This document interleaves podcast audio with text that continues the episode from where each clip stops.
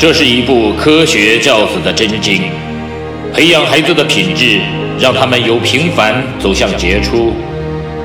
这是一份成功人生的向导，熏陶孩子的灵魂，让他们由普通变得卓越。即日起，小明说道与您一起走进犹太人的家庭教育，透过百余个经典的犹太故事，品读到蕴含着无穷哲理与智慧的教育箴言与心得，从而帮助孩子创造属于自己的美好人生。嗨，大家好，我是小明说到的小明。这次我们一起来说到的话题叫做“我要继续活下去”。马蒂是布拉格人，生于1918年，和两个哥哥拥有一个快乐而幸福的童年。他的匈牙利裔父亲和德裔母亲拥有一家小百货店，贩卖皮革及定制珠宝。父亲希望他去念女校，因此他就进了附近的修道院，那是一间罗马公教学校。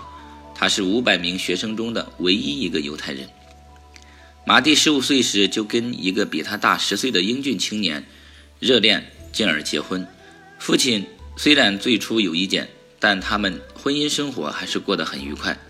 他们的小儿子派特是在一九三八年出生的。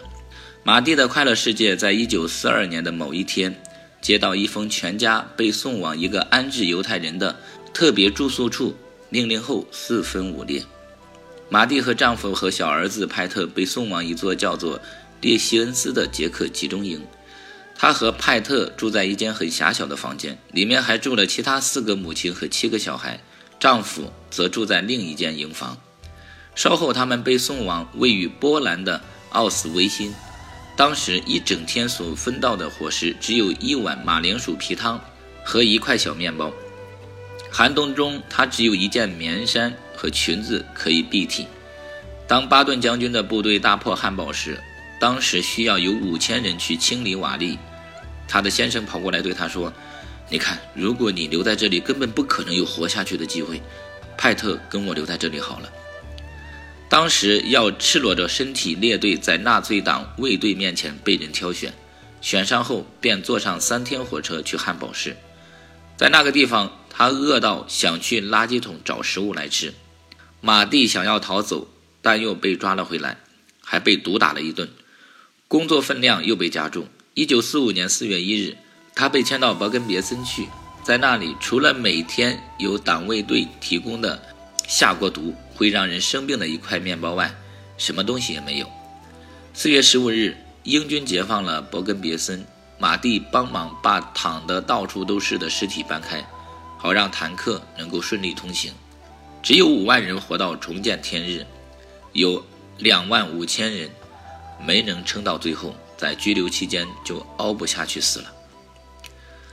马蒂在犹太大屠杀中失去了三个亲人，她的丈夫和父母。直到今日，他始终不知道儿子派特里奇的下落。他在一九四五年到了美国，而且再婚了四次，其中离婚一次，做了三次寡妇。始终未再生过小孩。马蒂曾参加了史蒂芬·史蒂帕公司制作的节目，该节目记录了大屠杀生还者的故事，好让世人永不遗忘这段历史。后来，马蒂到以色列位于耶路撒冷的亚维恒大屠杀纪念馆，在名字碑中寻找派特的姓名。他在名单上发现了他的名字，上面附注派特最后一次出现的地方是在巴根别森。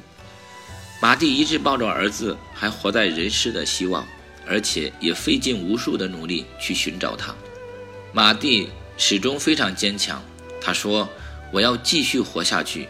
一扇门关了之后，会有另一扇门打开，而我就是要继续走下去。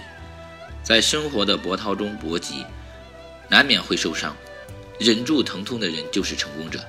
记住，一扇门关了之后，会有另一扇门打开。”非常感谢您的订阅和聆听，我是小明，我们下次再见。